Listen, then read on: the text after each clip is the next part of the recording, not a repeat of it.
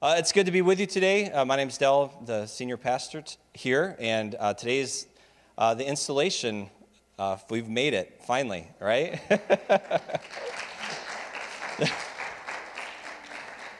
I keep joking with the elders and saying, you know, the warranty expires at a year, so we got to get this done. So, um, yeah, so I'm excited, and it's, it's great to be here. And I, I do uh, just appreciate each and every one of you being here uh, just to share in this celebration. Thank you so much for all those joining online as well. I'm glad we have that uh, capability that we can share uh, just this time of celebration. And, you know, my prayer today with the, the team and the, the staff this morning before service is it's today's service is not about me, it's about Jesus. It's about his faithfulness, it's about what he's doing uh, here at this church. And again, we are all gifted, as Pastor Tony was saying about our next steps. It's finding what you're gifted, what God has blessed you with, um, in, put in, into you as gifts. And God, you know, has called me to, to serve this church in the capacity of, of being a pastor here, of being a shepherd. And so, again, uh, it's, it's just a privilege and an honor. And I just appreciate the fact that I actually see your faces and know many of you now. Uh, when we started, as you remember, it was a very different scenario. It was me and a, a camera staring at a camera, and you know I couldn't see you. So just how far we've come, and so thank you so much for being a part of the journey here. Um, it is really an honor and a privilege to have a very, very dear friend with me here today. Uh, I've asked, I'd asked him to come to, to lead us through this, this service today, through the installation. Um, Pastor David Decker, I'm going to have you come up in just a minute. I need to kind of share a little bit about our story. Uh, it's interesting, when we first got back to the States a few years ago, uh, I ended up, my wife and I ended up going to do a retreat at uh, Deer Ridge, which uh, there's actually a, a, a display in the back there that you can have a look at. I'm sure he'll talk more about that. And it was interesting because we didn't really know a lot of people. We were pretty new to the area. And so we went out there and not really sure what we were going to be getting into or what was going on. Um, and so we got there, and it was just such a welcoming place. Uh, the big thing there is, you know, just, just to find rest. And for pastors and their spouses, because it is, you know, it can wear you down uh, very quickly. And it's not uh, saying that it's any pastor would say that. It's not because the people are so challenging. It's just ministry is hard and it's, it's tough. And so just to find those places to, to rejuvenate and rest. And so while we were there, uh, me and uh, my dear brother here had opportunities to sit down, and we really just connected in a, a really well, very quickly, and just such a genuine person. Uh, he's been around ministry. You said 50 years now. You've been just for a minute, right? I mean. Um, and so just the, his humility, and, and I'll tell you what, this is what has caught my attention with this man, is that from day one, you know, people will say, like, hey, I'll, I'll be in touch with you or that. This guy calls me, he, he's texting me, he's always in contact with me. It's hard to even go a week or two without hearing from him. And I'm sure he, you know, there's other people he does that with as well, but he makes a priority to check in to see how I'm doing. And wouldn't that be great if we all had that person in our life? You know, we, we hold each other accountable, but we, we journey with, we check in, we say, hey, and we're honest. And so to, to have him just be that person in my life, especially coming to a place where I just didn't know a lot of people initially, um, has been just an encouragement. And again, this was all before Long Grove Community Church ever came on the radar. So we were in kind of a real pivotal place in our life. And this man uh, has been faithful, and his lovely wife, Louise, just a huge, huge blessing. And so it is truly an honor for him to be here. And he's going to share a brief message today, and then he'll, he'll move us into the, the installation part of the service. So I'm going to get off this platform here because I'm a preacher and I can be really comfortable here for too long. So, yeah, amen. David Decker, uh, would you come on up here, my brother?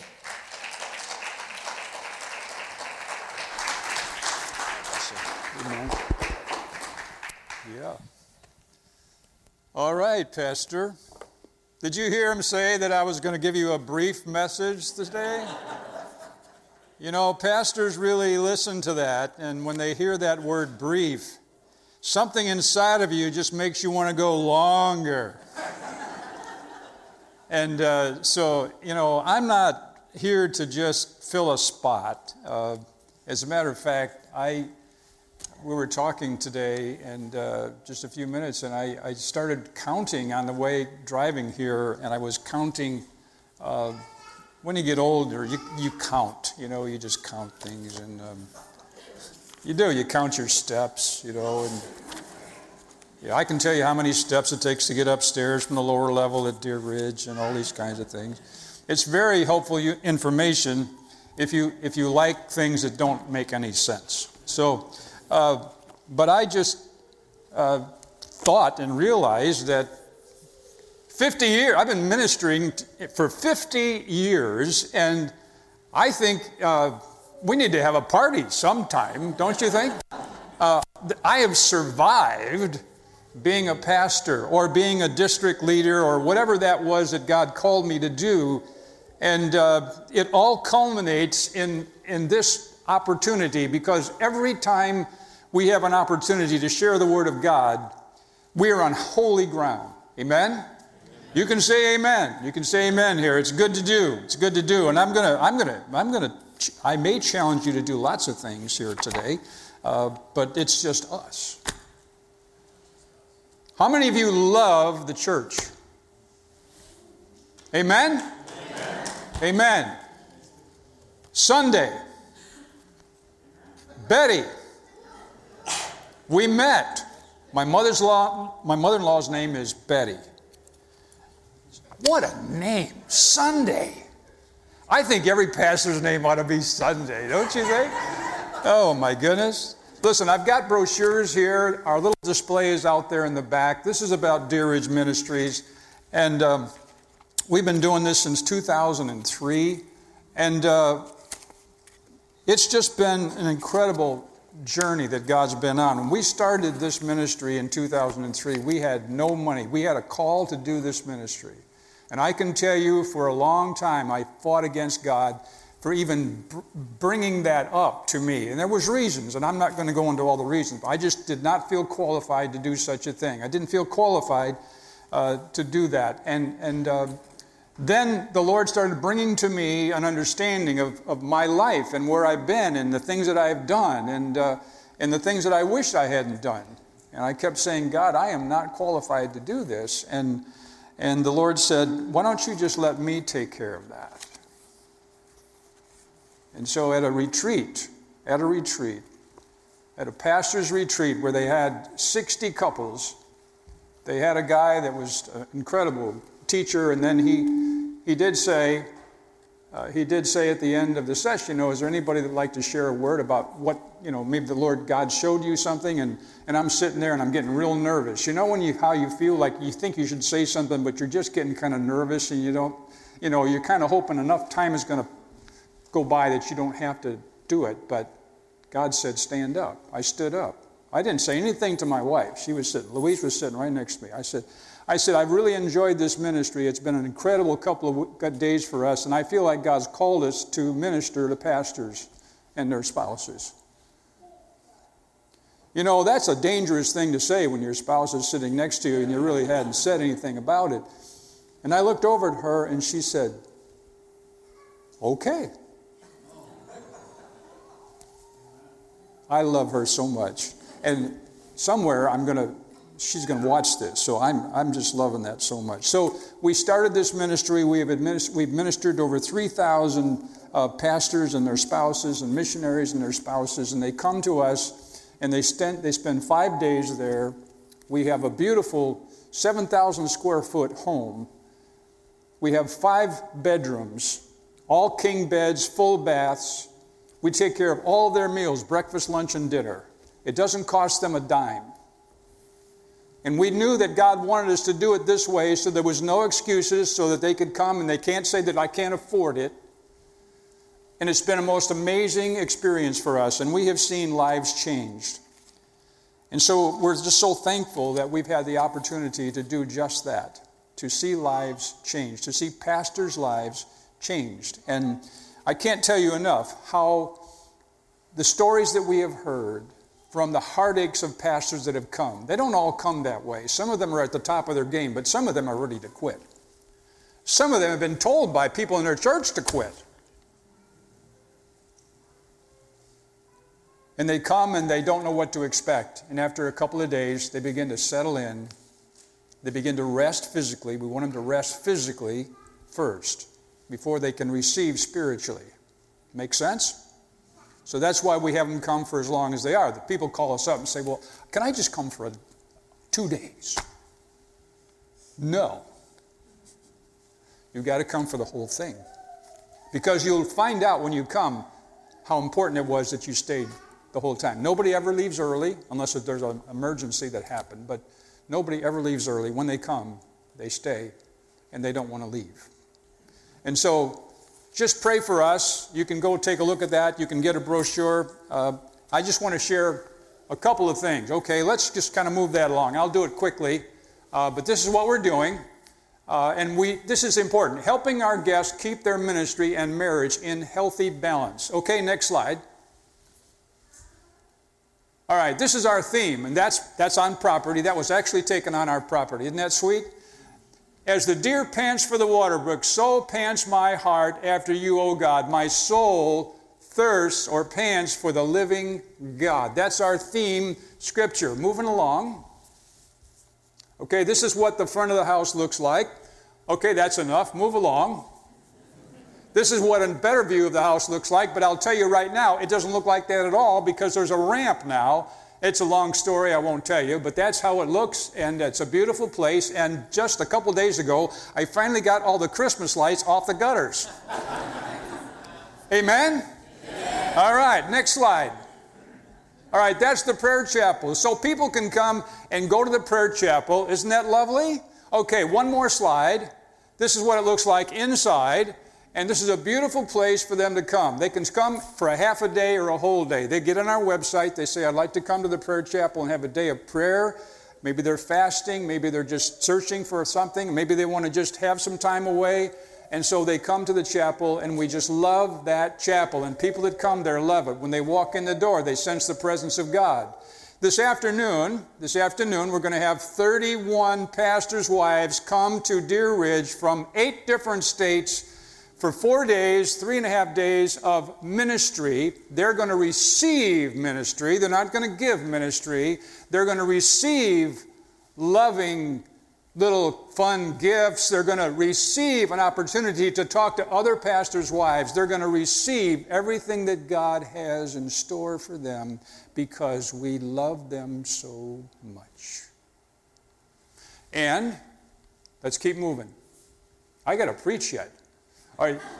This is, this is kind of what we call our signature thing, but that, that's, that's kind of one of the shots. One a beautiful morning, and uh, the, the fog was up. It was just great. Another, another, another shot. Keep going.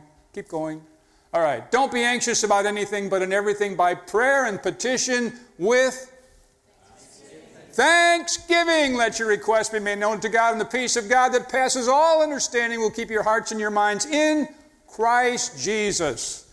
I heard. Good, good, good, good. So that's just some flowers that we, we have beautiful flowers around our, our property. We have third generation irises. If you'd like to give us a few of yours, we take them. Okay, next slide. Cast all your anxiety on him because he cares for you. Next slide. You will go out in joy and be led forth in peace. The mountains and the hills will burst into song before you, and all the trees of the field will clap their hands. That's our property there. Keep moving. Delight yourself in the Lord, and He will give you the desires of your heart. We want pastors that scriptures are all over the place. And sometimes when they come into their rooms, we have scriptures there and they'll see something, and all of a sudden, bingo, they stay on that scripture all week. We just let God do what God does. Next slide. All right, I put this up there because this was kind of a cool week. We had four couples from four different states Missouri, Illinois, North Carolina, and Ohio. And that's kind of how it happens. They come from all over the place. Keep going. Yeah. They're just, you know, they're feeding their faces. We told them we're going to take their pictures. And so they were kind enough to actually look up and look at us. But that's a typical, that was in June, I believe, about three years ago. And, uh, all those people have been back uh, a couple of times. Another slide. And there's a typical couple. Uh, another slide. Volunteers. Everything we do is by volunteers. We don't pay anybody. Nobody gets paid. Everybody that comes volunteers. These women come and they clean on Fridays. They love it. They love it. It's really not that dirty, actually. But they come, they come about 10 o'clock in the morning. We feed them lunch. They leave around 2 o'clock, and they, they just love it, and we love them. Go ahead. Oh, there I am in the middle. Did you see that? Oh, yeah, there I was. There I was. My mother in law is to the left with, a, with that strappy thing. She's got a, what, an apron. That's what it is. Yeah. And she, when we, we did our first retreat, the first retreat we did, mom was helping a dear friend who was dying of cancer. She's an amazing person. She's going to be 88 in a couple weeks. She still comes to every retreat, helps us out all the time. She can't do as much as she used to do, but she is a great helper. Uh, okay, next slide. All right, spring spruce up. Memorial Day weekend, Saturday, Memorial Day weekend, we have a spring spruce up every year, and there's about 17, 18, 20, 25 people that come and help us get everything ready a whole truckload of mulch to put out everywhere, and that's what it looks like. You see that? Isn't that beautiful? Isn't God good? Okay, move on. Okay, that's another one. That's Louise. That's my wife to the right. She doesn't do anything. If she tells you to do something, she already knows how to do it. Right? Okay, next one. All right, we did that one. One more. All right. Arrested and spiritually renewed pastor and spouse lead a revived and dynamic congregation who reaches a lost people in their Jerusalem, Judea, Samaria, and the far reaches of the world. If you have a healthy pastor, I can guarantee you, you will have a healthy church. If your pastor's not healthy, things are not good. Amen? It's very important. If you're not healthy, not just physically, but emotionally and other ways, people around your life are having struggles too. It's important that pastors do the first things first. So I tell them, you schedule your vacation, you schedule your time away for a Sabbath retreat. Your time, my term, I will tell you, I will tell you, board members, you need to give your, your pastor a week off for spiritual renewal, not charged to his vacation. Oh me and oh my. Next slide. Okay, that's where we are. Whew. I want to recommend a book to you. Pastor Tony, I was, he went to Moody. Uh, Moody's never been the same since, I was told. this book is called We Will Not Be Silenced. Have you seen this book yet? Anybody seen this book? We Will Not Be Silenced. It's just out. It's just out. Written by Erwin Lutzer with the, um, with the thing they do at the beginning of the book by David Jeremiah. We will not be silenced. This book is an amazingly correct book about what's going on in our society today. You need to read this book. We will not be silenced.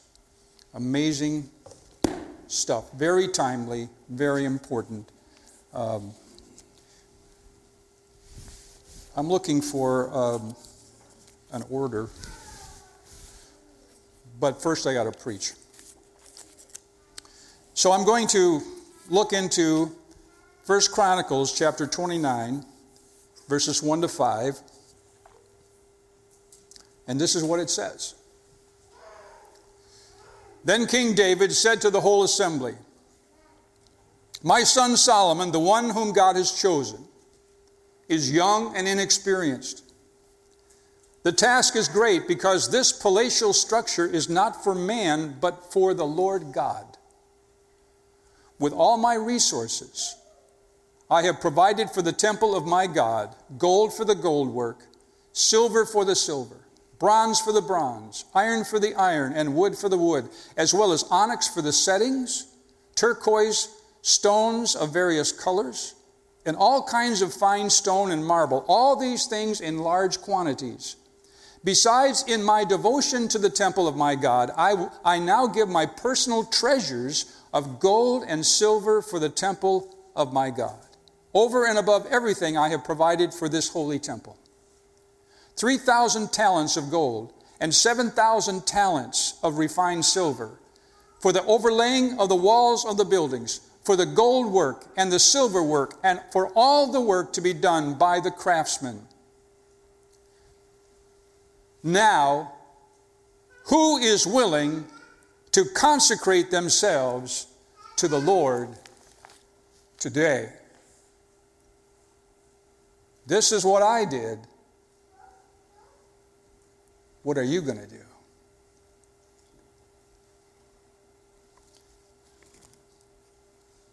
By the way, we're going to, uh, you're going to have this Next Steps program going on. And I just want you to know that I read all about the stated beliefs of Long Grove Church. And I know if you're a member, you have those memorized and could stand up here and give us all of those. And so I'm going to go through this really quickly. And I, I, I have, I just kind of made this up. And it's a, you know, it's, it's, it's a nice piece because it's got the pastor's picture right here. And, um, okay, you believe in God. This is a good start. And I'm not going to go through all of the paragraph, but you believe in God. We believe in the Bible, the inerrant Word of God. We believe in the Word of God. We believe in the human condition. We believe that God created Adam and Eve in his image, but they sinned and were tempted by Satan. In union with, with Adam, human beings are sinners by nature and by choice, alienated from God and under his wrath. Only through God's saving work in Jesus Christ can we be rescued, reconciled, and renewed. My heart is breaking to this moment because yesterday afternoon I went to see a, a lady whose husband died. I've known her for years. I don't know that he knew Jesus. And she is so distraught. And she is so angry at God. She doesn't know. She says, I don't know where my husband is.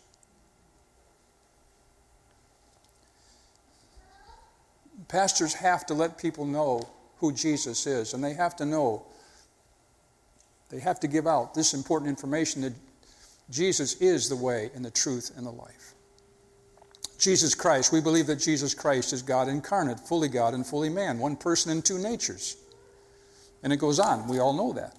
The work of Christ. We believe that Jesus Christ is our representative and substitute, shed his blood on the cross as the perfect, all sufficient sacrifice for our sins. His atoning death and victorious resurrection constitute the only ground for salvation. Amen?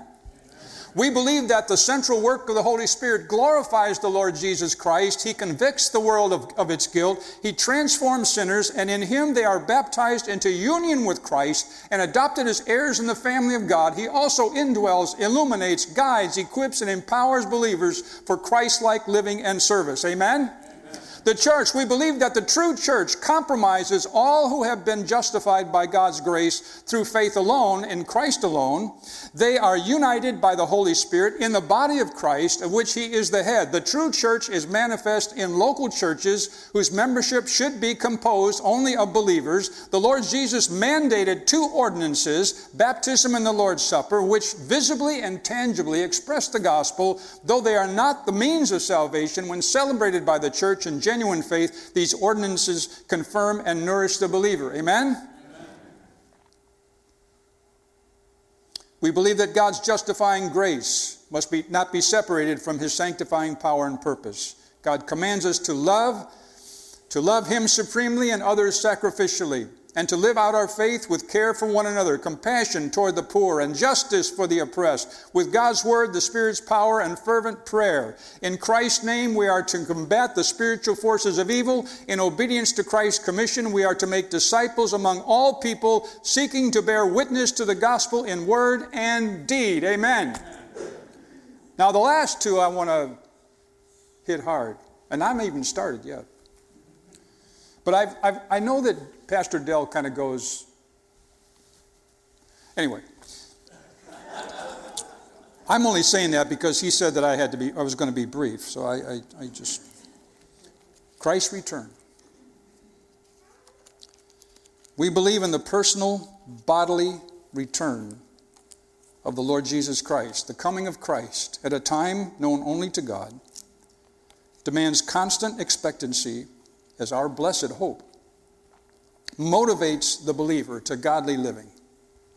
Motivates the, the believer to godly living, sacrificial service, and energetic. I love that. Energetic mission.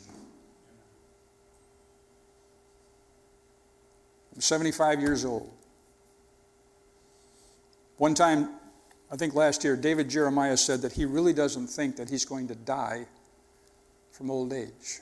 He thinks that before any of that happens, Jesus is coming. Wow. David Jeremiah said that. Response and eternal destiny. We believe that God desires everyone everywhere to believe the gospel by turning to Him in repentance and receiving the Lord Jesus Christ. We believe that God will raise the dead bodily and judge the world, assigning the unbeliever to eternal condemnation and the believer to eternal blessedness and joy with the Lord in the new heaven and the new earth, to the praise of His glorious grace. Amen. and amen.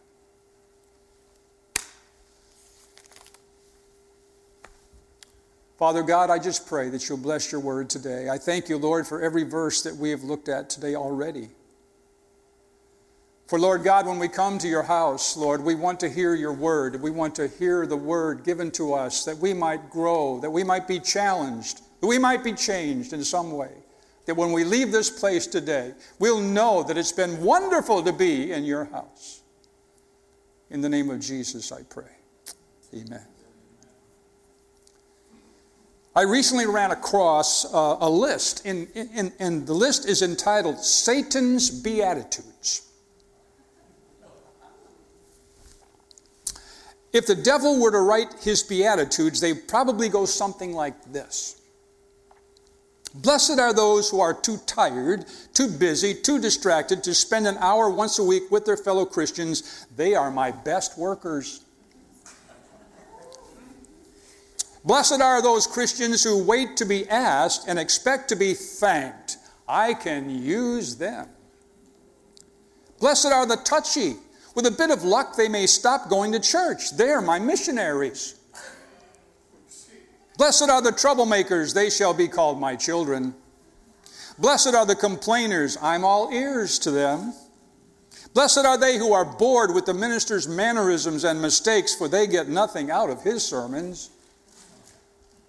Blessed is the church member who expects to be invited to his own church, for he is part of the problem instead of the solution. Blessed are they who gossip, for they shall cause strife and divisions that really please me. Blessed are they who are easily offended, for they will soon get angry and quit. Blessed are they who do not give their offering to carry on God's work. They are my helpers. Blessed is he who professes to love God but hates his brother and sister, for he shall be with me forever. Finally, blessed are you when you hear this and think it's about other people, not yourself. I gotcha!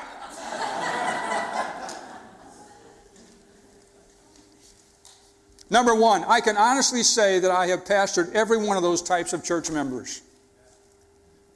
Number two, what the church desperately needs is more members who simply and absolutely love their church.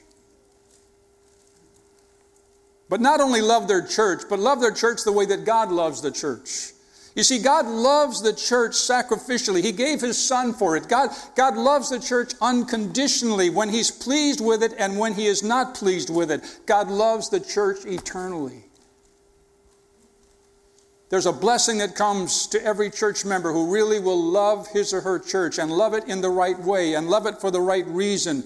And so I want to share with you my three, if you will, beatitudes for a church member who truly loves their church the way Jesus wants them to.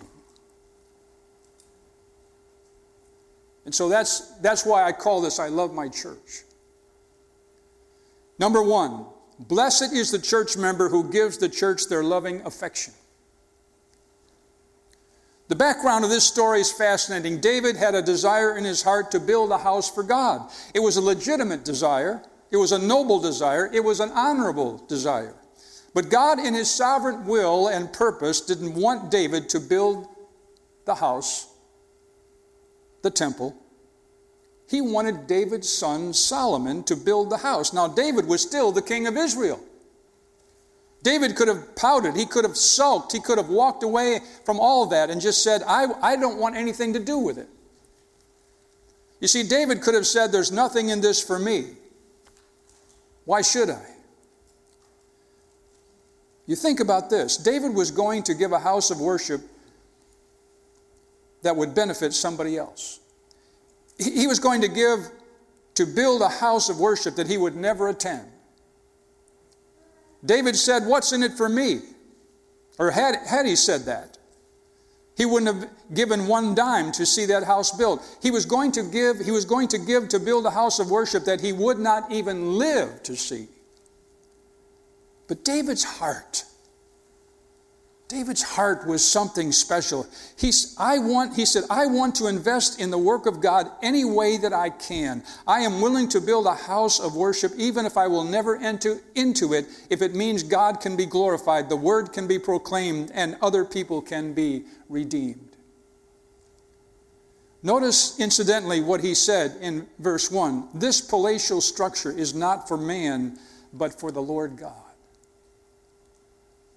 I want to say to your church whatever buildings you build, whether you build them here or somewhere else, they're, they're never to be, to be monuments to, to, to the pastor or to any one individual. They're, they are to be built for God, for God's glory, for His kingdom, and for the preaching of His word. Amen?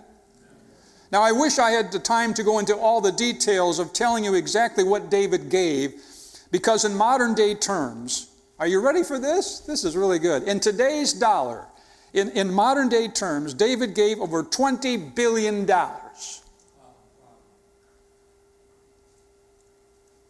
He said, In my devotion, in verse 3 that we read, in my devotion to the temple of my God, I now give my personal treasures of gold and silver for the temple of my God over and above everything I have provided for his whole, this holy temple. David gave to God's house because he loved God and he loved God's house. Do you love God's house? He said, I was glad when they said to me, Let us go into the house of the Lord.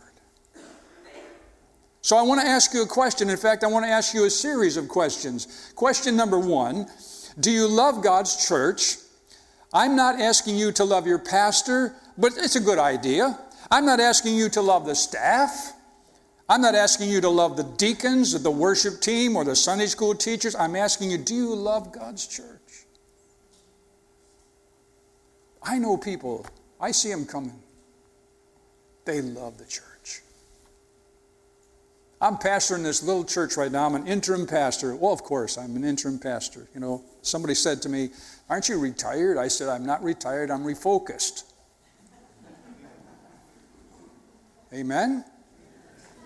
So I'm pastoring this little reformed church out in Baileyville, Illinois. How many of you been to Baileyville? How many of you know where Baileyville is?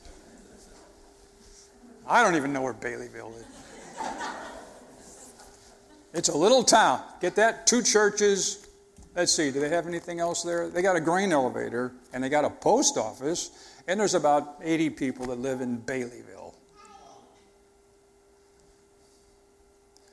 When we were going through all this COVID stuff, we didn't have Easter service last year. Remember that? We didn't have Easter service. What's that all about? Well, I had just come there, and I was, I was having, I was, I was preaching three services every Sunday to 12 people each time because I thought, listen, I'm not, I'm not going to, we've got to do something about this. So they would come and we would have, they would, they would reserve their time when they were coming because we, we had to know who was coming. It was 12 to 14 people. We, we, we cheated a little bit there, you know, and so, but they came in and we just, we had a short service and, and we, I, I had time with every one of them. I had personal prayer with them. We were just playing music uh, on, on, on the stereo thing and, and just being with them and loving on them. And then in 40 minutes they were gone and then the next group would come and it was that. But I, after a while I was thinking, this is, you know, first time I tried it with a, with a mask, that was torture. That was torture. And so we went and did all this stuff. Well, Easter was coming, and I said, you know, we got to do something. And so I had a talk with a couple of people, and we decided last year we were going to have re Easter.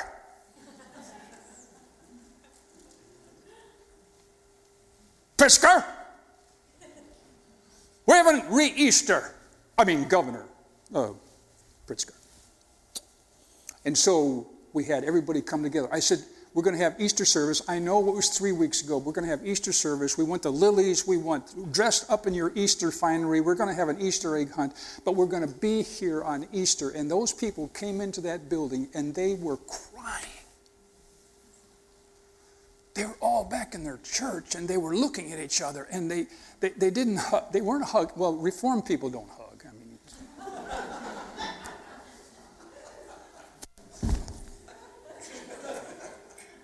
I'm breaking it up a little bit, though, folks. I'm telling you. I'm saying, amen? amen? Yeah, I don't get it quite like that, but it's coming. But when they saw each other, they were just so thankful because they loved their church and they loved their. And, and this is a small town, so everybody knows everybody's business, and it's a family church. They all, you know, they all, they all have each other's babies. I don't know what happens, but anyway, everybody gets together. But we had church. And they love their church, and they still love their church. And if you guys see me, I mean, I'm, I'm doing exactly what you asked me to do, so I'm, I'm doing that for you. Now, don't answer too quickly, but I, want to say to you gently, lovingly but firmly, you have no right to say you love God's church if you're not giving to it and supporting it financially.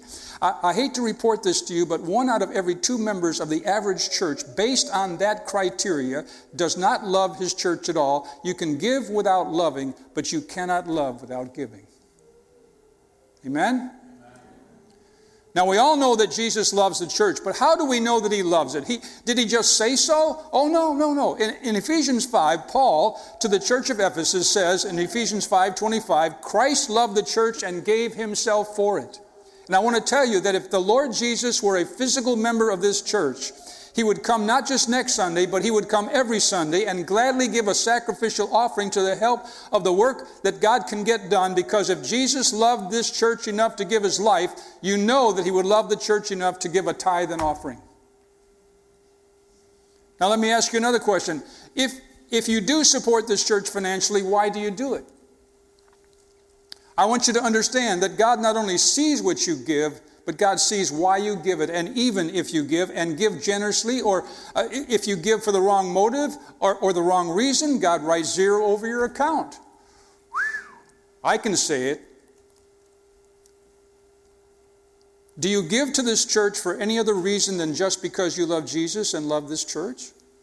If you give to the church just because you're going to get a break on taxes, you don't need to give. If you give to this church only when you agree with everything that goes on, no need to give. If you give to this church only when things are going your way and you agree with every decision, no need to give. There's no excuse that God will accept from a church member not to support the church financially that he or she regularly attends and is a member of none. And so, do you still want to be in the next steps today? There are reasons to quit, give, to, to quit giving to a church. These are the reasons why you should not give to the church. You ought to quit giving to a church that quits preaching the Bible. You ought to quit giving to a church that quits trying to win lost people to Christ. You ought to quit giving to a church that loses its heart for the world. You ought to quit giving to a church that quits believing in the Bible. But if you ever come to a point to where, for whatever reason, you quit giving to a church, then you ought to find a church where you can give. Because you see, when you withhold from the church, you withhold from Jesus. And when you refuse to give to the church, you refuse to give to Jesus. When you refuse to help the church, you refuse to help Jesus. Where did I get that idea? Do you remember the occasion when Paul met the Lord Jesus on the Damascus Road? It is the most amazing account there's so many there's so many good things in the word of god. This one was one of my favorites. And so he, he meets with, with, with paul on the damascus road. And, and, and of course paul is, is crucifying and he's, he's, he's persecuting christians. And he said saul saul why are you persecuting me? Well as you know paul thought he was persecuting the church and yet jesus said you are persecuting me. Jesus was saying anything you do to hurt the church hurts me. When you don't support your church, you're not supporting me. When you don't give to your church, you're not supporting me. When you don't love the church like you ought to, then you don't love me like you ought to. I heard about a four year old boy that told his mother one time, he said, Mommy, when I grow up, I'm going to buy you a fur coat, a diamond ring, and a Mercedes Benz. One day his mom scolded him for something that he did, and he pointed his finger and he says, There goes the fur coat.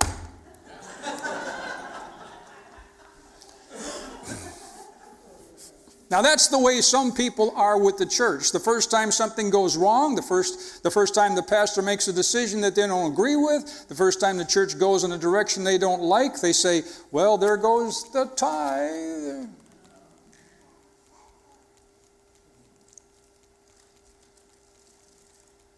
I just got to go back to what David said. David gave only one reason for his giving to his church. He said, Because I have set my affection on the house of my God.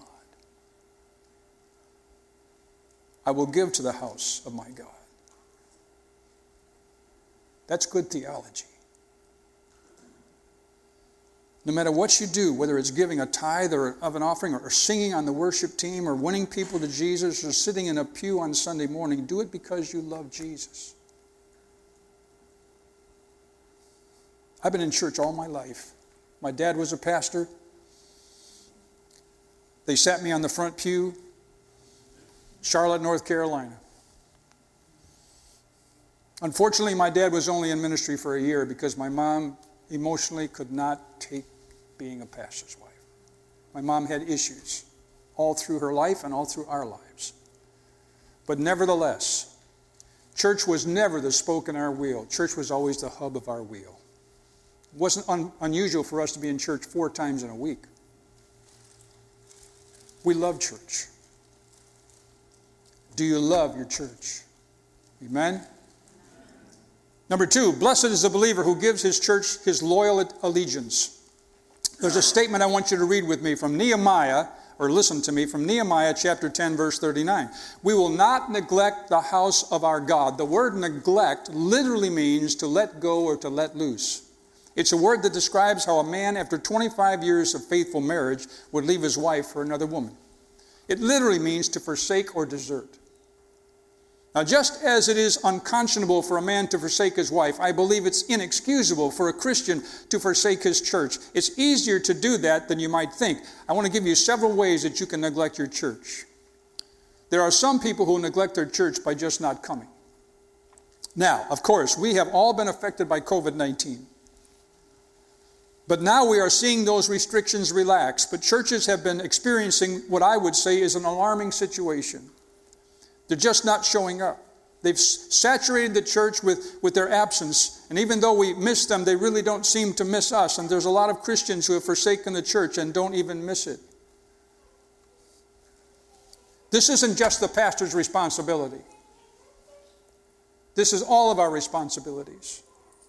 And if you know people that are not coming to this church, they need to be embraced by you. Because it's not just about gathering here. It's not just about that. It's about everything that this church stands for. I read it to you. So you can't say I didn't tell it. I just gave you all the details. But it's also possible to come to church, even come every Sunday, and still neglect a church.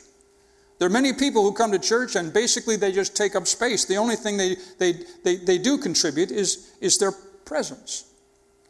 I'll take it. They don't give, they don't work, they don't serve, they don't witness, they don't worship. Some of them don't even sing, they just come. I love worship this morning. I love the music. I came in here today and there was a lovely lady with a lovely voice singing a song. I had no, I, I didn't, I'm, I'm back, to, I don't know who this is. I said to Dell, I said, she's really good. I still didn't know who it was. He said, yeah, she is. I'm kind of sweet on her. well, I got a little scared there for a minute, you know. I thought we're going to have another session. And then I realized it was Liana. Phew. If you're a member of this church, let me ask this question What are you contributing to this church over and above a person who never comes at all? Because I'm, I'm delighted that you're here. I, I am glad that you're here. I'm simply saying it's possible to come and still neglect your church. Then there are those who come to church and they, they, they can be so negative and so critical, their attitude is bad, that both they and the church can be stalled and ineffective for the Lord. Those people are church killers. Let me tell you, I've had enough experience in my life to give you an example for everything, a personal example for everything that I'm talking about. When I was, when I was a, um, a bi, bivocational pastor, when I first got out of a school in, in, in Oak Park, Illinois, I, I was a part time pastor, and, the, and, they paid me to let me stay in, a, in, a, in a, an apartment up behind the, the, the platform. There was an apartment up there. And I'd go to work, etc., etc. There was a man in the church who was very influential in the entire city of Chicago. His name was Tal Rawhoff. He went to that church. Tal Rawhoff was one of those guys that would say to the pastor, Now, Pastor, if you don't do it this way, I'm not, I'm not going to be given this month. Serious. And we had to deal with that. And I was so, the pastor was such a, he's a big, jolly guy. He was just loving people and loving God. And, you know, and this, this, this was his thorn in the flesh. And we just kept praying for justice and praying for justice. And the pastor, I heard him say one time, you know, I just would rather write Ichabod on the door and just close it up. There was so much depression and so much the lack of enthusiasm. And this, this vivacious pastor, it was killing him. And this man had conspired with another man in the church to, to put the pressure on the pastor to do the things that they wanted to do. So you got two men now, and they're really. So they accused the pastor of having an affair with a woman in the church. Totally, totally ridiculous. We just kept praying. In four months' time, this man was arrested for embezzlement in the city of Chicago for trying to pay off construction contracts. He went to jail and he died of pleurisy in six months. The other man had a massive heart attack and died within seven months. I'm just telling you, I'm just telling you what happened. Blessed is the believer who gives his church his loyal allegiance. Now, that doesn't mean that a church isn't above good, solid, constructive criticism given the right person, the right reason, the right place, at the right time, in the right way. I can assure you that there's plenty to criticize any church about. There's an old story about a fellow who went to a small town in Indiana with the thought of possibly moving his family there, and he went to a local service station and asked the attendant, What kind of people live around here? And the attendant said, Well, what kind of people live back where you're from? And the visitor said, Well, by and large, they're ornery, mean, and dishonest. And the attendant looked up and said, Mister, you'll find them about like that right here. A few weeks later, another gentleman stopped by the gas station with the same question. He said, Excuse me, I'm thinking of moving to your town with my family. What kind of people live around these parts? And the man said, Well, what kind of people live back where you live? He, the stranger thought for a moment. He said, Well, by and large, they're good, kind, decent people. And the gas station attendant looked up and said, Well, you'll find them just about like that around here, too. It's so true. You usually find exactly what you're looking for. We're living in a day when many people have forgotten what the term loyalty means. I want you to listen to this statement because I can tell you as a pastor, it's right on the money. Church attendance is infected with a malaise of conditional loyalty, which has produced an army of ecclesiastical hitchhikers. The hitchhiker's thumb says, You buy the car, pay for the repairs, upkeep, and the insurance, fill the car with gas, and I'll ride with you. But if you have an accident, you're on your own. So, my friends, this church has made a good mark in this community. The potential for continuing devoted spirit led ministry and mission in this county and more in your Jerusalem, in your Judea, in your Samaria, and the farthest reaches of this lost world, your potential is unlimited. But you know, another way we can neglect our church is simply by not caring. And I'm afraid the average member of the average church really doesn't care whether the church baptizes anybody or not. They don't care whether anybody ever gets saved or not. They don't care if, if, if they ever build another building or raise another budget or do another remodel or pave another parking place or, or try to reach each another lost soul. It just simply makes no difference to them. I was talking to a pastor in Illinois just the other day, not this one. And I said to him, What's the greatest single challenge you face as a pastor? And I knew exactly what he was going to say because I have pastors say this so much. He said to me, The apathy of my people. Our church is just like every other church. It's absolutely full of willing people, some willing to work and the rest willing to let them do it. And I'm sure that there are people who come into a church like this and say, I, I, can't believe how much is done in this church. You wouldn't believe how much goes undone in churches sometimes because nobody's willing to do it. I read a story one time about four people named everybody, somebody, anybody, and nobody. And there was an important job to be done, and so everybody was sure that somebody would do it. Anybody could have done it, but nobody did it. Somebody got angry about that because it was everybody's job, but everybody thought anybody could do it, but nobody realized that everybody wouldn't do it. It ended up that everybody blamed somebody, and nobody did what anybody could have done. I'll let you have that one. Here's my last question Are you a part of the everybody that is waiting on somebody to do what anybody can do, but nobody is doing? Or are you a somebody who is doing what everybody ought anybody could do, but nobody would have done it if you weren't doing it?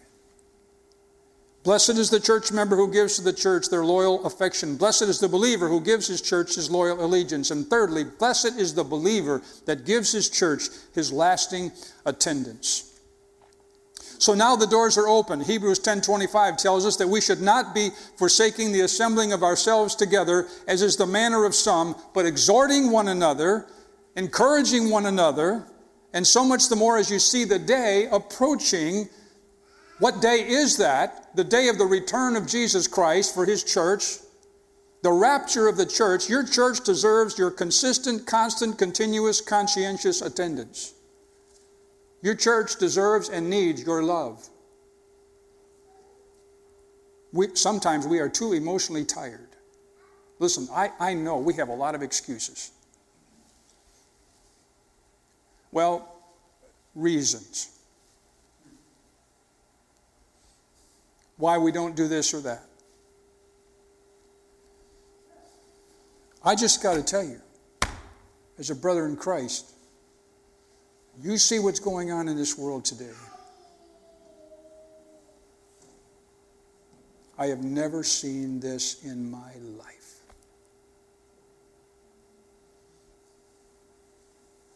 If you don't know Jesus, you ought to be worried.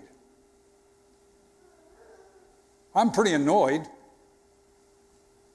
I'm not worried, except I'm concerned about people that I know that are not, they don't know Jesus. There's only a little bit of time.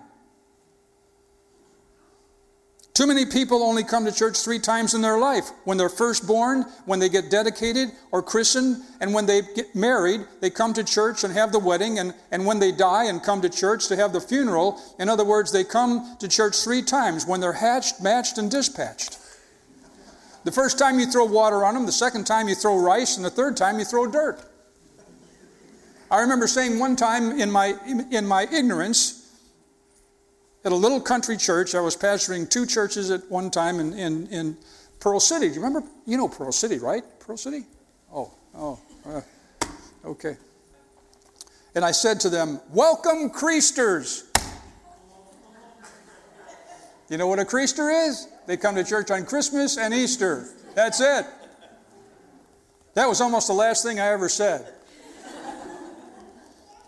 I had a family there, and they've been trying to get their son to come to church for six months, and I said that. Don't say that. Now, I don't mind people giving excuses for not coming to church as long as they're consistent. And I got a church mail out one time, and on the front of the mail out had this big headline Pastor quits sports. Underneath it was this paragraph Football in the fall, basketball in the winter, baseball in spring and summer. Your pastor has been an avid sports fan all of his life, but I've had it. I've, I have quit this sports business once and for all. I'm never going to see a football, basketball, or baseball game ever again. And then he said, Do you know what? Well, you want to know why? Here are the reasons he listed. He said, Every time I went, they asked me for money. The people who, who whom I, I had to sit with weren't very friendly and they didn't speak to me. The seats were too hard and very uncomfortable. I went to many games, but the coach never came to visit me. The coach made a decision that I didn't like. I figured out that I was sitting with some hypocrites. They didn't seem to see the ball game, they just came to see what everybody was wearing. Some games went into overtime and I had to wait in line at the restaurant. The band played some numbers that I'd never heard before. It seemed like the games were, are always scheduled when I want to do something else.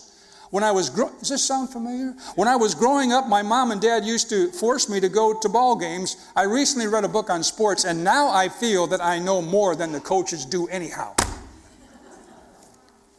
I know there are hypocrites in the church. All hypocrites, please raise your hand. There's some honest people here. I baptized quite a few. But you should never let a hypocrite keep you away from the house of God. There's never an excuse that God will accept for professing, believing child of God not to go to church. Dr. Vance Havner, and I'm almost done, once said, Not one of us would want to live where there are no churches, but so many of us live as though there were no churches. I want you to stand up and join with me this morning and shout, I thank God for this church, and I love my church. I love it enough to give my affection, my loving affection. I love it enough to give it my loyal allegiance. I love it enough to give it my lasting attendance.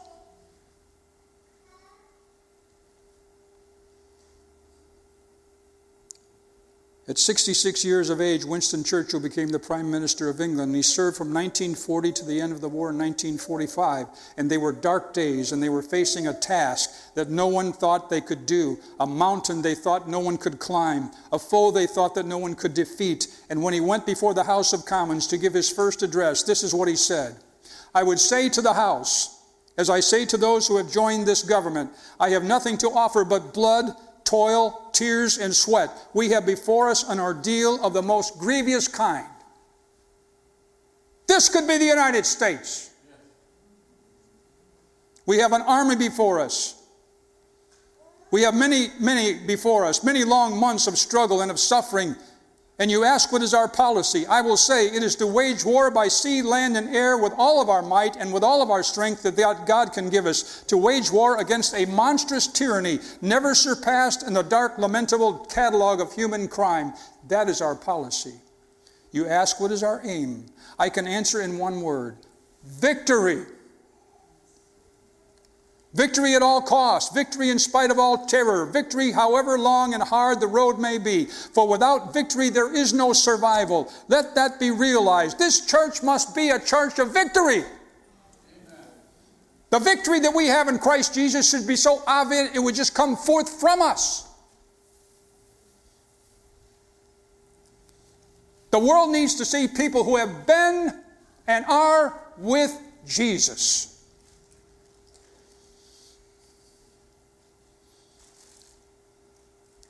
Winston Churchill says, But I take up my task with buoyancy and hope. I feel sure that our cause will not be suffered to fail among men.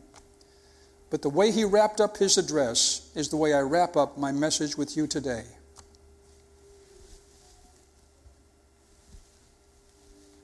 Please stand.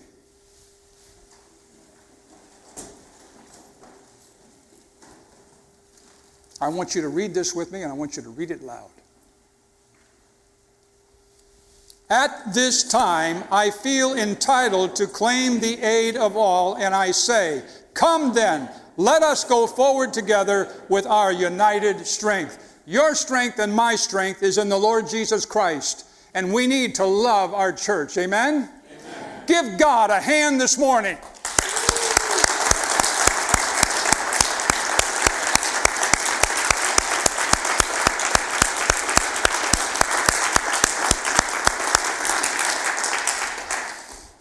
You may be seated. There's always a problem with people saying, Would you give God a hand? You can't stop I want to say to you t- today, I've given over 40, 50 years of my life to ministry and pastors and churches. And I intend to give the best years of the rest of my ministry to pastors and missionaries and churches and their spouses. And all I've got to offer is blood and toil and tears and sweat. Last year, I was walking in the grounds and I was talking with God, and I said, and I don't know, I mean, sometimes you have these things come up. You know, when you get older, you think about death more than when you're 30. I said, Lord, I just, I don't know if this is my last time walking this property, but I just want to say, Lord, I just, it's been the greatest privilege of my life.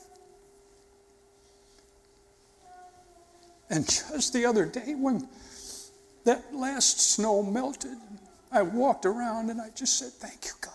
I've got one more shot at helping 120 more pastors and their spouses this year. And 31 wives this afternoon that are coming that need to know what Jesus is going to do in their life.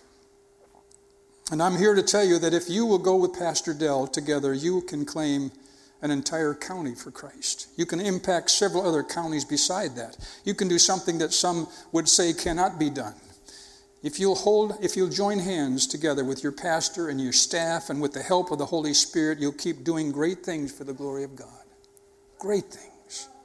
And as you do it, you will do it because you love your Lord. You love our Lord. You love each other. And you love Father God, I thank you for your word today. I pray, dear God, that we would all be mindful of where we are in our walk with you. I pray, oh God, for those who have been dogging it. I pray, God, that you'll help us all to see Lord, that we need to open up our hearts and our minds and our lives and say, Lord, whatever, whatever, Lord, what do you have for me to do? I will do it. I will do it with joy, not with, not with complaint, but Lord, I will do it with joy.